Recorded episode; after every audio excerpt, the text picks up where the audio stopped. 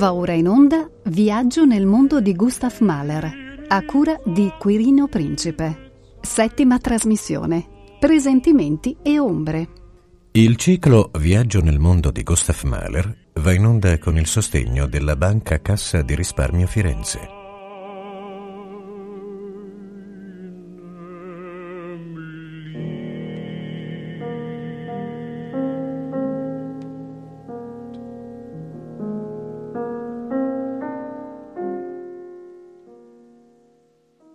Cari ascoltatori, buongiorno, e con voi Quirino Principe e insieme stiamo percorrendo il terreno su cui è fiorita la musica di Gustav Mahler e cerchiamo di penetrare nel suo mondo e di capirlo.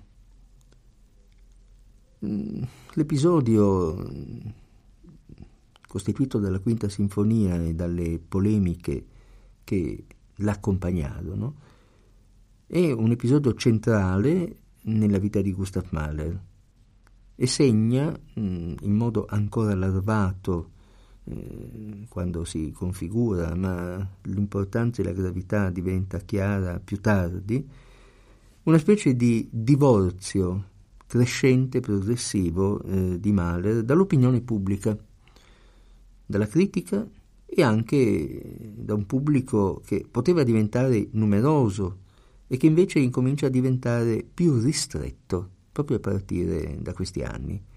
Questi anni sono gli anni che partono dal matrimonio di Gustav Mahler, il quale sposa Alma Schindler al principio del 1902, dopo averla conosciuta in un memorabile incontro narrato da lei stessa alla fine del 1901 in una ricca casa viennese, quella di Berta Zuckerkandler, un'intellettuale, una bableu, una giornalista eh, molto influente. La quinta sinfonia eh, è quindi la prima opera maleriana eh, che sia stata composta dopo che egli aveva conosciuto Alma Mahler e quindi si lega in certi aspetti alla sua fisionomia, al rapporto che c'è tra lui, 40, 41enne anzi, 41enne, poi 42enne, 43enne quando la sinfonia si conclude, e lei che è 22enne, poi 23enne, 24enne, eh, in parallelo. Mahler, che non era affatto vecchio evidentemente, anche perché Alma aveva avuto dei corteggiatori più anziani di Gustav Mahler. Mahler si sentiva ormai l'inverno e, vedeva in lei la primavera e dopo il fidanzamento egli, pieno di perplessità, più volte eh, le fece presente che l'inverno non può sposare la primavera. Questa sinfonia poi è anche una, una sfida alla pubblica opinione una sfida al mondo ufficiale della musica e alla critica musicale. Eh, avviene con eh, la quinta sinfonia quello che avvenne molto più tardi, che sarebbe avvenuto molto più tardi nella Russia sovietica con Shostakovich, eh, il quale dopo le critiche di Stalin alla quarta sinfonia, considerata deviante dal punto di vista dello stile, disse che si sarebbe emendato e disse che la migliore risposta sarebbe stata una nuova sinfonia, la quinta sinfonia appunto di Shostakovich, la quale seguiva le stesse linee creative della quarta, ma poiché c'era stata una dichiarazione di Shostakovich rassicurante, Stalin si rassicurò e disse che questa volta invece lo stile di Shostakovich gli piaceva.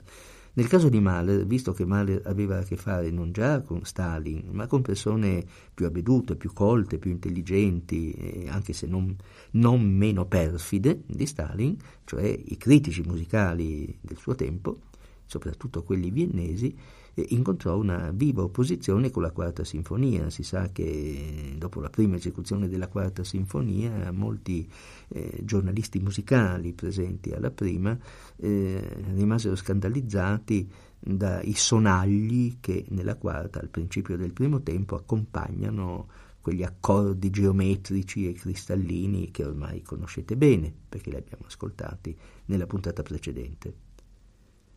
La quinta sinfonia è composta tra il 1901 e il 1903.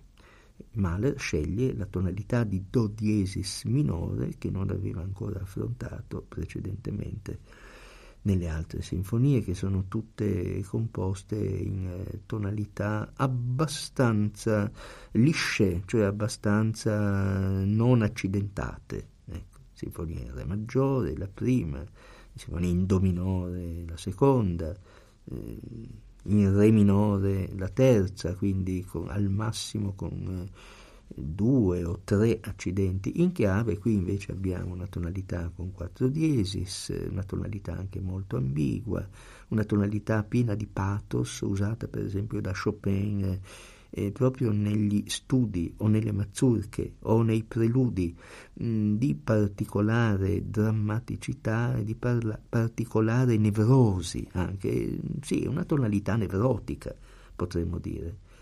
Poi la quinta sinfonia è anche una sinfonia anomala rispetto alla tradizione, ma non è anomala rispetto alla via intrapresa dalla strategia di Gustav Mahler. Fino a questo punto due sinfonie su quattro hanno quattro tempi, la prima e la quarta, e due sinfonie su quattro hanno un numero superiore di tempi, la seconda ne ha cinque e fra l'altro in una proprio proporzionale smisurato e soprattutto la terza che è un gigante sinfonico è articolata in sei tempi e qui il senso delle proporzioni veramente viene cancellato, assolutamente sovvertito, poiché non esistono più eh, delle proporzioni commensurabili. Ecco, l'adagio finale della terza eh, sovrasta qualsiasi categoria formale. È musica in sostanza assoluta, anche se è una musica, tra virgolette, impura perché piena di allusioni a referenti disparati. La quinta sinfonia si articola in cinque tempi, questi cinque tempi sono, e fra l'altro vorrei aggiungere che nella quinta sinfonia eh, Mahler mh, accentua la tendenza alle indicazioni dinamiche espressive in lingua tedesca. Infatti il primo tempo è indicato con Trauermarsch, ossia marcia funebre, e tra parentesi in gemessenem Schritt, eh, cioè con eh, andamento misurato, non moderato, sbaglia chi traduce moderato, misurato, è vero che moderato significa misurato, poi in latino moderato, ma eh, dal punto di vista delle indicazioni musicali del principio del Novecento significano cose diverse, e poi streng wie ein Conduct, severo come un corteo funebre. Mentre il secondo tempo e stürmisch bewegt mit größter Vehemenz, tempestosamente mosso con la massima veemenza possibile. Il fatto curioso è che in origine il primo e il secondo tempo, nell'insieme piuttosto estesi, eh, da soli costituirebbero la durata di una normale sinfonia haydniana o mozartiana, ecco, questi primi due tempi erano considerati come un tutt'uno, Soltanto in corso d'opera Mahler decise di separarli e di considerarli come due fratelli nemici. E d'altra parte, malgrado questa distinzione così drastica, che è sottolineata dal fatto che proprio lo stürmisch bewegt con cui comincia il secondo tempo si contrappone a quell'andamento lento, a quel passo faticoso attraverso il deserto che è il grandioso, lungo e molto ebraico tema principale del primo tempo della quinta sinfonia, eh, che è appunto questo Streng wie ein Conduct, no? è un corteo funebre ma attraverso un deserto del Medio Oriente. Ecco, proprio questo motivo dovrebbe separare il primo dal secondo tempo e invece motivi di aura tonale simile, e motivi di colore orchestrale molto simile, molto omogeneo, accentuano invece l'idea che essi siano due, due cloni ecco, di uno stesso modello, di uno stesso archetipo, che uno sia il clone dell'altro. Il primo tempo si apre con eh, uno squillo, una fanfara. Noi sappiamo ormai da tempo che in Mahler la fanfara non è soltanto un modulo fra i prediletti, ma è anche un simbolo, cioè un valore archetipico. Ricordiamo sempre come uno dei capitoli memorabili del grande saggio di Theodor Adorno su Gustav Mahler è intitolato Sipario e fanfara. E in questo saggio due elementi timbrici e figurativi, cioè la fanfara appunto che conosciamo ormai da tempo, la conosciamo dall'incipit della terza sinfonia, con i suoi otto corni potenti e ruggenti, la conosciamo eh, da certi segnali molto festosi della prima sinfonia. Ecco, mm, qui la conosciamo nella quinta sinfonia in quello che forse è il momento più celebre anche nelle conoscenze del vasto pubblico di oggi di ciò che è la fanfara maleriana. Una fanfara che, fra l'altro, parte da una figura triforme e tripartita, e una terzina, quindi una figura irregolare, che in qualche modo ci ricorda sempre il modello dei modelli, ossia i tre sol in tonalità di do minore con cui si apre la quinta sinfonia di Ludwig van Beethoven. Ma senza pensare alla quinta sinfonia di Beethoven, oh, senza pensare all'altra quinta sinfonia, le quinte sinfonie si vede che per destino si aprono con delle fanfare, pensavo alla quinta sinfonia di Tchaikovsky, anche quella è una quinta sinfonia quasi beethoveniana nel suo incipit, pensavo addirittura a un modello eh, anteriore alle poetiche romantiche, cioè all'inizio, che forse è il modello più simile a questo con cui comincia la quinta di Mahler, all'inizio, dicevo, della sinfonia in Do maggiore numero 100, detta militare, di Joseph Haydn. Ecco, qui veramente lo schema ritmo è identico.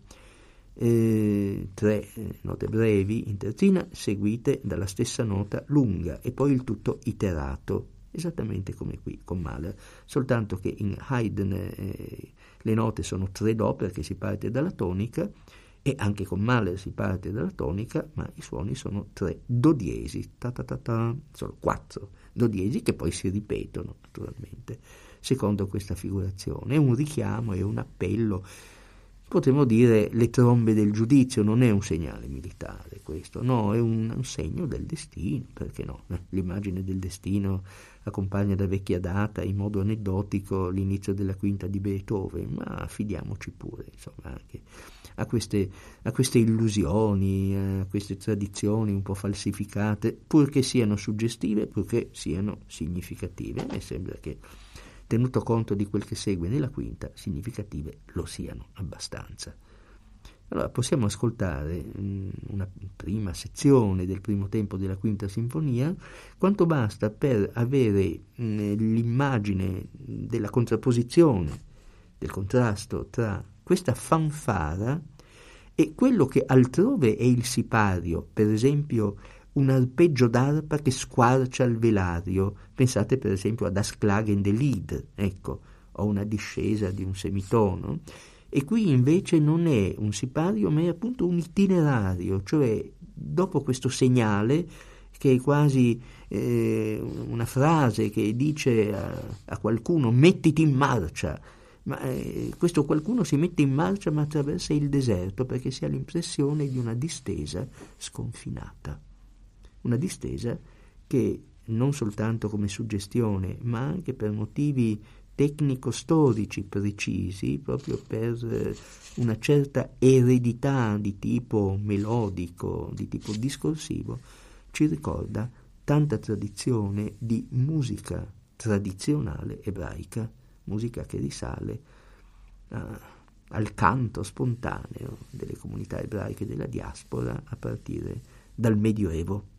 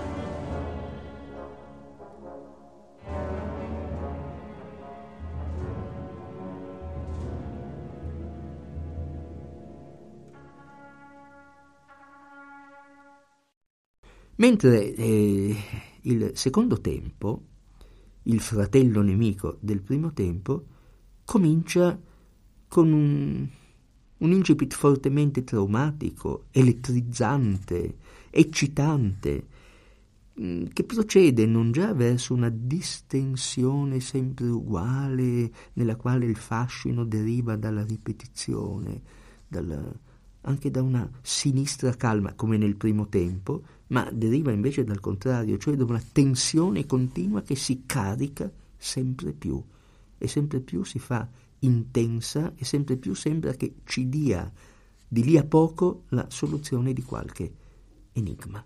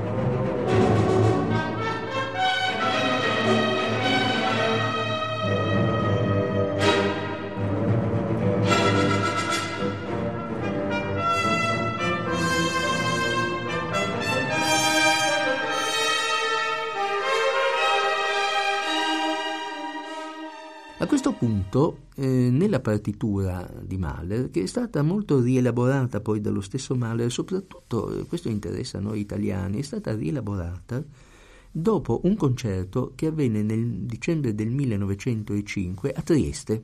Eh, era la prima volta in cui Mahler arrivava in questa città che aveva evidentemente uno statuto misto, perché è una città italiana sotto ogni effetto, anzi vol- volutamente italiana, orgogliosamente italiana, dal punto di vista culturale. tanto orgogliosamente italiana che gli esponenti più tipici, più interessanti della cultura italiana di Trieste hanno sempre portato cognomi o sloveni o croati o tedeschi. Gianni Stuparic, Scipio Slataper, Ettore Schmitz, che sarebbe poi diventato Italo Svevo. Ecco, è abbastanza curioso questo fatto, se mi è concesso. Quindi una italianità, sì, tutta di testa, tutta di cuore, ma non tanto di sangue o di muscoli o di carne. Ma Trieste allora apparteneva all'impero strongarico, quindi era una trasferta in patria, si potrebbe dire, però Mahler avvertì molto la, la presenza dell'elemento italiano, soprattutto sotto l'aspetto della indisciplina del disordine e della mancanza di puntualità. Beh, se fosse andato allora in altre città italiane non sappiamo che cosa avrebbe detto. D'altra parte, quando egli due anni dopo andò a Roma, rimase assolutamente indignato. Ma questo, naturalmente la colpa era di Mahler, per carità, che non capiva, insomma, non capiva il senso profondo insomma, di ciò che significa mancanza di puntualità, che scioltezza di rapporti, eccetera, eccetera. Continuate ad libitum. Molto bene. Allora, nella, mm, in questa occasione, dopo la, l'esecuzione che li fece a Trieste, che ebbe ottimi riscontri, ma anche un po' imbarazzati, nel senso che i recensori dicevano poi nella seconda parte c'era la sesta sinfonia di Beethoven, come a dire, beh, per fortuna, insomma, ecco, per fortuna c'era una cosa in cui finalmente si respirava, non c'era da stare attenti così in punta di piedi, Ecco, le critiche più intelligenti che gli ricevette a Trieste davano delle indicazioni appunto di strategia, cioè in sostanza si diceva sono quasi due sinfonie in una. Non era una sciocchezza, non era una sciocchezza, le sinfonie di Mahler apparivano in modo insolito, lunghe a chi fosse abituato alle sinfonie di Mozart o di Beethoven o di Brahms. Per cui Egli sfruttò questa critica, non soltanto fece una revisione orchestrale che riguarda il peso, per esempio, degli strumenti a fiato in certe battute, insomma, si può dire la versione di Trieste è diventata la versione definitiva della quinta sinfonia in seguito alle annotazioni fatte da Mahler sul suo brogliaccio direttoriale. Ma di per sé, insomma, la quinta sinfonia si è arricchita di questo senso di respiro tra una prima parte e una seconda parte, non tra un primo tempo e un secondo tempo. Quindi ci sono come del, dei megatempi che aggregano dei singoli tempi sinfonici, ecco, e quindi due atti, due atti di un grande dramma. Dopo il secondo tempo, gli dice qui segue una lunga pausa di almeno 5 minuti, 5 mm, minuti sono decisamente troppi, insomma, anche, soprattutto per il pubblico italiano che incomincia a tossire, si alza, va a fumare, certamente, no, non, non è possibile, direi qualche secondo in più del solito. Dopodiché, ecco, qualcosa di diverso, questo clima ebraico, questo clima da diaspora, da fuga, da attraversamento del deserto, da esodo dell'anima, si trasforma questo scherzo è come, delizioso dal punto di vista delle idee musicali, è eccitante nel suo incipit poiché c'è una nota lunghissima a un certo punto tenuta da uno degli strumenti a fiato che poi finalmente ci permette di allontanarci da, dal palo cui eravamo rimasti legati e di procedere. Uno scherzo, insomma, come se eh, questa musica fosse trattenuta da qualche dispettoso che teneva lo strascico, l'avesse agganciato ad un uncino e poi finalmente libera lo strascico e si può procedere. L'immagine non è mia ma è di Adorno e quindi è illustre. Lo scherzo è una, fondato su un tema molto, molto spiritoso ma anche molto grazioso, molto amoroso, pieno di eros, un tema che ci ricorda climi fiabeschi. E poi all'interno dello scherzo c'è un trio vivacissimo che ci può ricordare Mendelssohn, la musica elfica di certe sinfonie di certe composizioni da camera mendelssohniane. Ma un altro elemento che Mahler mette in opera per la prima volta con tanta dovizia è la capacità di scrittura contrappuntistica. Questo stupì molto la critica eh, che recensì la quinta sinfonia. Alcuni, quelli malevoli, dissero che Mahler, velleitario come al solito, voleva imitare Bach ecco, e i maestri del contrappunto.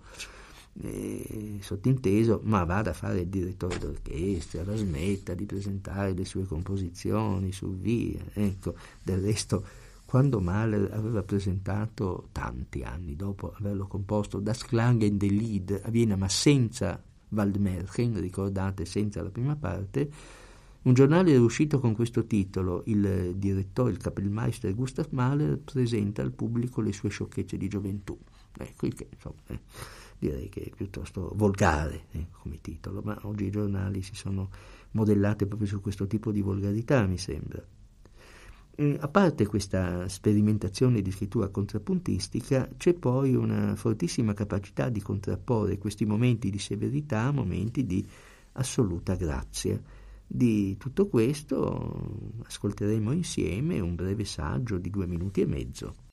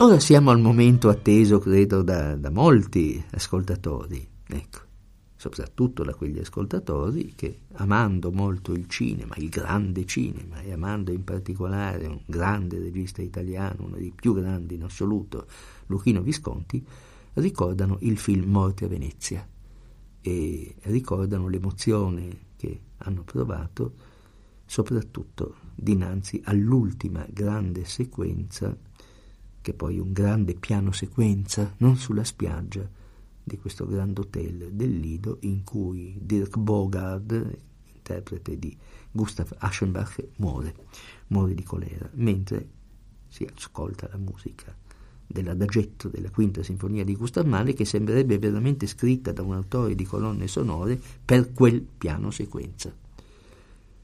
L'adagetto è indubbiamente una pagina sconcertante, persino imbarazzante, perché i, diciamo, gli stati d'animo, i sentimenti sono completamente scoperti a questo punto. Noi siamo indifesi ascoltando l'adagetto.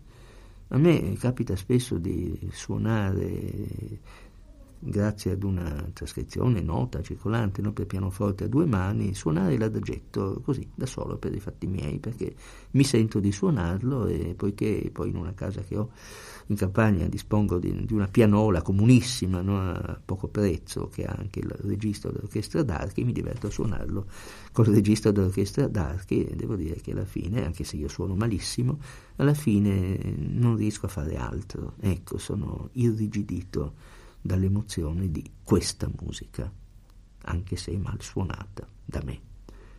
Qui invece l'ascolterete molto ben suonata, vi assicuro. Infatti, diciamo tra parentesi, che questa esecuzione della quinta sinfonia è quella della Filarmonia ceca, diretta da Václav Neumann. Václav Neumann è uno dei più grandi direttori d'orchestra eh, che, vengono, che sono, provengono insomma, dalla grande tradizione boema ceca della direzione d'orchestra. In genere questi grandi direttori d'orchestra sono anche dei deliziosi compositori e Neumann, come del resto Oscar Neidbal, non fa eccezione. Ecco, l'adagetto ha una scrittura molto particolare, scritto per solo orchestra d'archi e arpa. E scompare la percussione, scompaiono strumenti a fiato, è una musica di assoluta trasparenza ma è una musica di una trasparenza cristallina che ci fa vedere al di là del cristallo un cielo azzurro, ma tanto azzurro da essere inquietante, è l'azzurro delle cose che finiscono. È quell'azzurro che da questo momento in poi diventerà il colore dominante, sempre più dominante, della musica maleriana. È un lamento, un grande, composto, nobile e intellettualissimo lamento, quello che l'adagetto ci fa ascoltare, lo ascoltiamo per intero. Però, però, è molto interessante rendersi conto del rapporto che c'è tra l'adagetto e l'imbarazzante finale della quinta, imbarazzante per altri, non per me, per esempio, poiché in una sinfonia tutta piena o di tragicità, o di solitudine,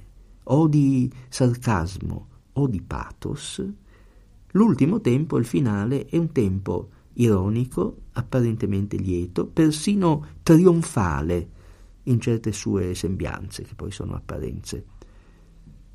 Ascoltiamo quindi direttamente, poi, dopo l'ascolto dell'adagetto, una parte, una porzione dell'adagetto, circa due minuti e mezzo, quanto, eh, del finale, dicendo di, di, una porzione del finale, circa due minuti e mezzo, quanto basta per apprezzarne la fisionomia e capire la, la alterità rispetto all'adagetto e rispetto a tutto il resto della sinfonia, poiché comincia in modo maggiore, sì, anche l'adagetto è in modo maggiore, ma un modo maggiore sinistro, lugubre. Qui invece il modo maggiore riacquista la sua valenza originaria, quella cioè di rasserenare, di illuminare semplicemente con la festevolezza e con la, la vitalità eh, è un problema, un enigma, un enigma. Risolvetelo voi, cercate di capire perché, quale sia il motivo di questa festosa conclusione, apparentemente festosa forse, dopo una sinfonia così tesa e così severa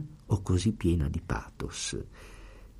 Finisce l'adagetto, come ascolterete, una pausa breve e subito alla fine dell'adagetto si aggancia l'inizio del finale. Ma mentre sembra che il finale stia cominciando, ecco che un fagotto enuncia in modo impertinente e sfacciato il tema iniziale di un lead, di un Wunderhorn lead che noi già conosciamo, e cioè l'Ob des Hohenverstandes è il famoso eh, contrasto tra il cuculo e l'usignuolo il quale contrasto ha come giudice e arbitro l'asino, ricordate? E allora, poiché quel lead allude ai critici musicali che sono degli asini, che non capiscono nulla di musica, questo detto in soldoni è il significato di quel lead, il fatto che in questa sinfonia, che arriva al momento giusto per dare una risposta a certe perfide della critica musicale, mi sembra che i conti tornino perfettamente, è un modo di rispondere, anziché con un saggio, con un appello, con un articolo giornale, con una tavola rotonda, con una conferenza stampa, con la musica e d'altra parte un musicista in che cosa si dovrebbe esprimere se non con la musica. Ascoltiamo quindi l'adagetto e parte del finale della quinta sinfonia.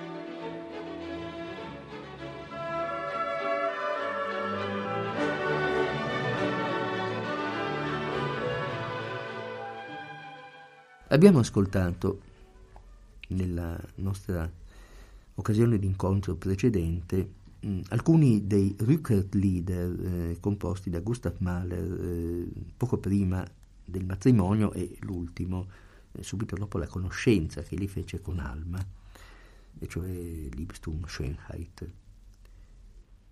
Ma più o meno nello stesso periodo, anche se con un lavoro che si protese per più anni, tra il 1901 e il 1904, Mahler attese la composizione di altri cinque leader su testi di poesie di Rickert, ma il lavoro ha nell'insieme delle dimensioni molto, incomparabilmente maggiori che non i cinque Rickert leader che già conosciamo. I Kinder Toten Lieder, beh, questo è un titolo che non è propriamente di Mahler. Friedrich Rückert, ricordo nato nel 1788 e morto nel 1866, uno dei massimi poeti della seconda generazione romantica tedesca, insieme con Eichendorff e con Heine, e con una triade immortale per gli autori di leader, per i musicisti che attingevano i testi di grandi poeti per i loro leader, ecco, eh, Rückert ebbe una tragedia familiare eh, molto, molto viva, molto intensa, veramente irreparabile. Eh, lui che era dire, un apostolo dell'amore coniugale, che scrisse moltissime poesie d'amore per sua moglie, cosa abbastanza rara nella storia della poesia e della musica, amava la propria famiglia e amava passionalmente, infinitamente, i suoi due figli, i suoi unici due figli, Ernst e Luise, i quali ancora bambini morirono nello spazio di pochi giorni, a distanza di pochi giorni l'uno dall'altra, per la stessa malattia, cioè una banale influenza, la quale, se fosse stata curata con dei normali antibiotici, sarebbe stata qualcosa di trascurabile. E invece fu una tragedia, una tragedia veramente, e Rückert, che traduceva sempre i suoi stati d'animo in quantità di ispirazione poetica e spesso in qualità, ma non sempre in qualità, scrisse più di mille poesie su questa tragedia e queste più di mille poesie sono una sezione particolare del suo numerosissimo lascito poetico e hanno un titolo complessivo queste poesie, Kinder Totenlieder, canti su bambini morti. Mahler ne scelse cinque. Ne ascoltiamo soltanto una parte e vedremo quale. Il primo di questi leader è molto bello dal punto di vista musicale e quindi ne faremo ascoltare eh, quanto basta per capire intanto il materiale tematico, l'atmosfera, il colore, il colore strumentale, ma anche il colore armonico. I Kindertoten Lieder sono scritti per orchestra, voce e orchestra, ma poi lo stesso Mahler ne fece una versione per voce e pianoforte e spesso vengono eseguiti anche con pianoforte. Il testo di questo primo lead è Ora il sole osa sorgere e splendere ancora, come se una sciagura nella notte non fosse avvenuta. La sciagura è avvenuta, certo a me solo è toccata, e il sole splende ovunque, e per tutti gli altri là fuori. Non devi in te la notte rinchiudere e nasconderla, ma lasciarla affondare e perdersi nella luce eterna. Si è spenta nella mia tenda una piccola lucerna, ma sia gloria alla luce cara e gioiosa del mondo.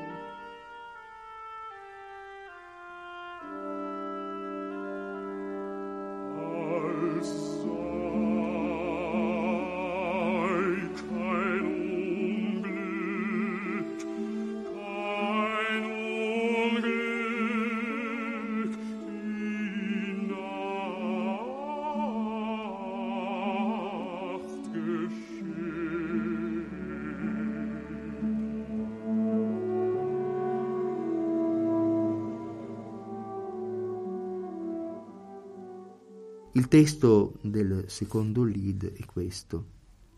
Ora so finalmente perché fiamme così oscure mi lanciavate, occhi, in certi istanti, per raccogliere e stringere in un solo attimo tutte le vostre forze e farle piene e sicure. Ma non presentivo, ovattato da nebbia e da caligine, preso dentro la rete accecato dal destino, che il raggio già si piegava a riprendere il cammino verso quella dimora dove ogni raggio ha origine.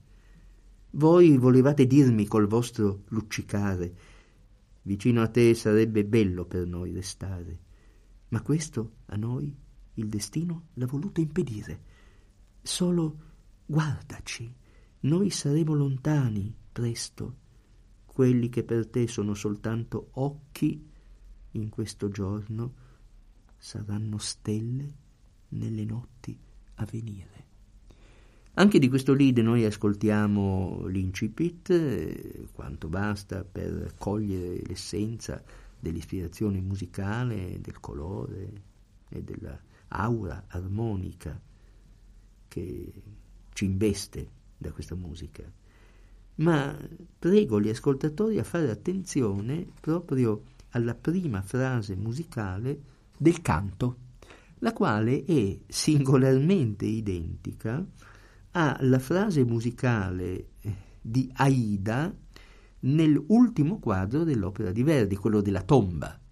Vi dico le parole precise, quando Radames dice tu in questa tomba, eh, così stupito e atterrito nello stesso tempo, Aida gli risponde presago il cuore della tua condanna in questa tomba che per te si apriva, io penetrai furtiva, e qui, lontana da ogni umano sguardo, tra le tue braccia desiai morire.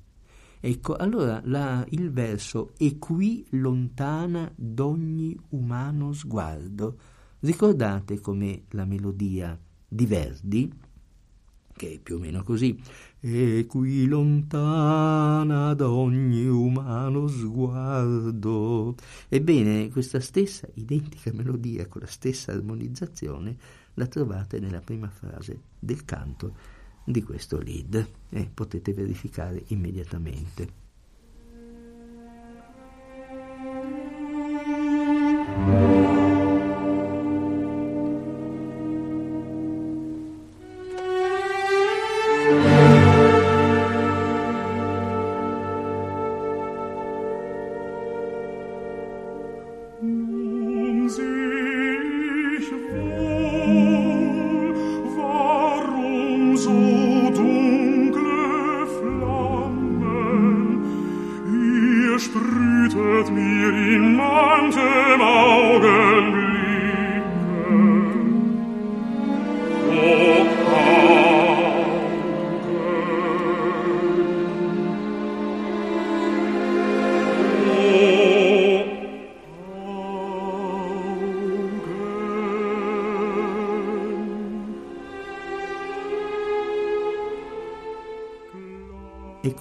Terzo lì da un testo che, tenuto conto che è un testo di Rickert, ci rinvia al bellissimo testo dello stesso Rickert in un lead sublime di Schubert, Du bist di Ru, in cui è descritto l'ingresso nella stanza della moglie del poeta, che qui non è la moglie ma è la madre dei bambini, è vista come la madre che entrava nella stanza e che cercava i suoi bambini e ora entra nella stanza e non li trova più.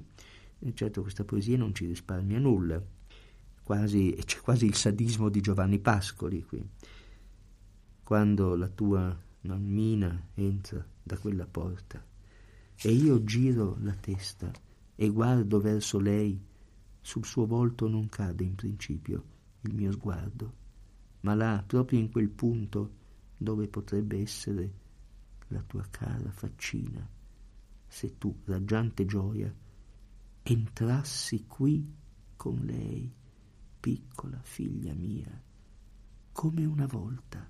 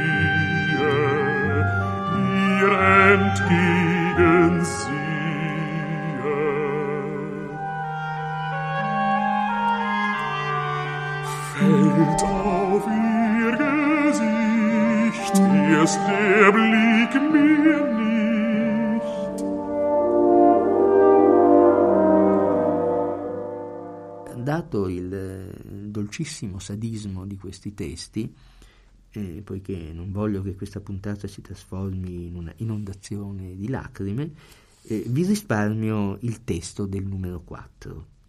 Eh, l'idea è questa, eh, ve la dico, ma è terribile. Ma sì, dice a se stesso il padre, ma sì, ma poi in realtà no, ma non è vero, sono soltanto usciti eh, sono soltanto in ritardo. Andiamo a cercarli, saranno là su quella collina, ecco, meglio sorvolare. E in qualche modo, per trovare una triste consolazione, arriviamo al quinto lead, che invece ascoltiamo per intero in questo caso, perché c'è una, una singolarità. Questa singolarità la capiremo dopo aver letto il testo, che è il seguente. Con questo tempo, in questo finimondo, non avrei mai fatto uscire i bambini. Li hanno portati fuori. Io non riuscii a far nulla. Con questo tempo, in questo nubifragio, non avrei mai fatto uscire i bambini. Avrei temuto che si ammalassero. Ma questi sono ora pensieri inutili. Con questo tempo, tempo spaventoso, non avrei mai fatto uscire i bambini. Avrei detto potrebbero morire, ma non val più darsi pena per questo. Con questo tempo, in questo finimondo, riposan come a casa dalla mamma. Più nessuna tempesta li atterrisce e la mano di Dio li custodisce. Sì, certo, è la consolazione cristiana. Ecco. È un dono mm, per chi la sa accettare. Non sono più qui, ma sono altrove, sono in grembo a Dio. L'altra interpretazione, quella alternativa, non la dico, ma la immaginate.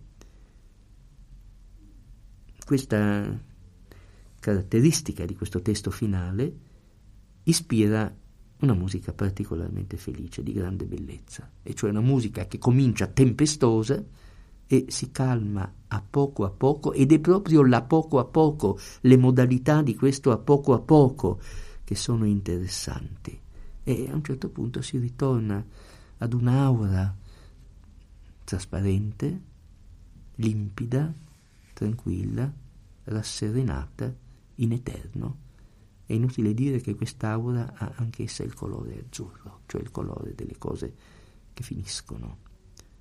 Ascoltiamo per intero il quinto lead.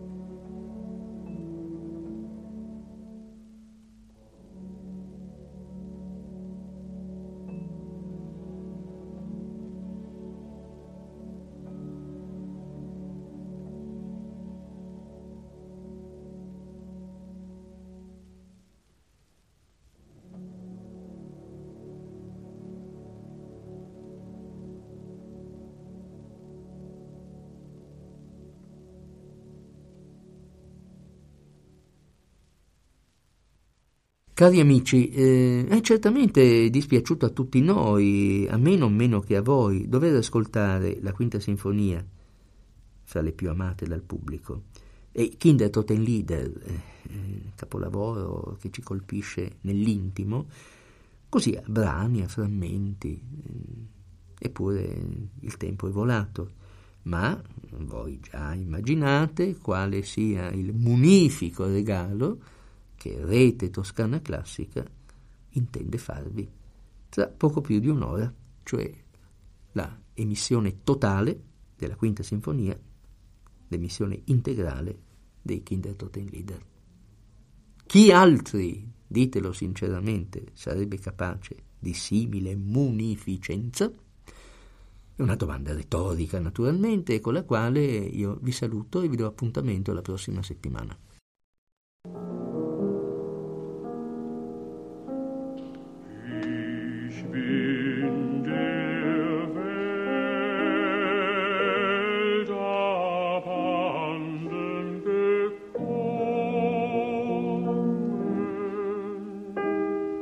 Abbiamo trasmesso Viaggio nel mondo di Gustav Mahler, a cura di Quirino Principe. Settima trasmissione. Presentimenti e ombre. Il ciclo Viaggio nel mondo di Gustav Mahler va in onda con il sostegno della Banca Cassa di Risparmio Firenze.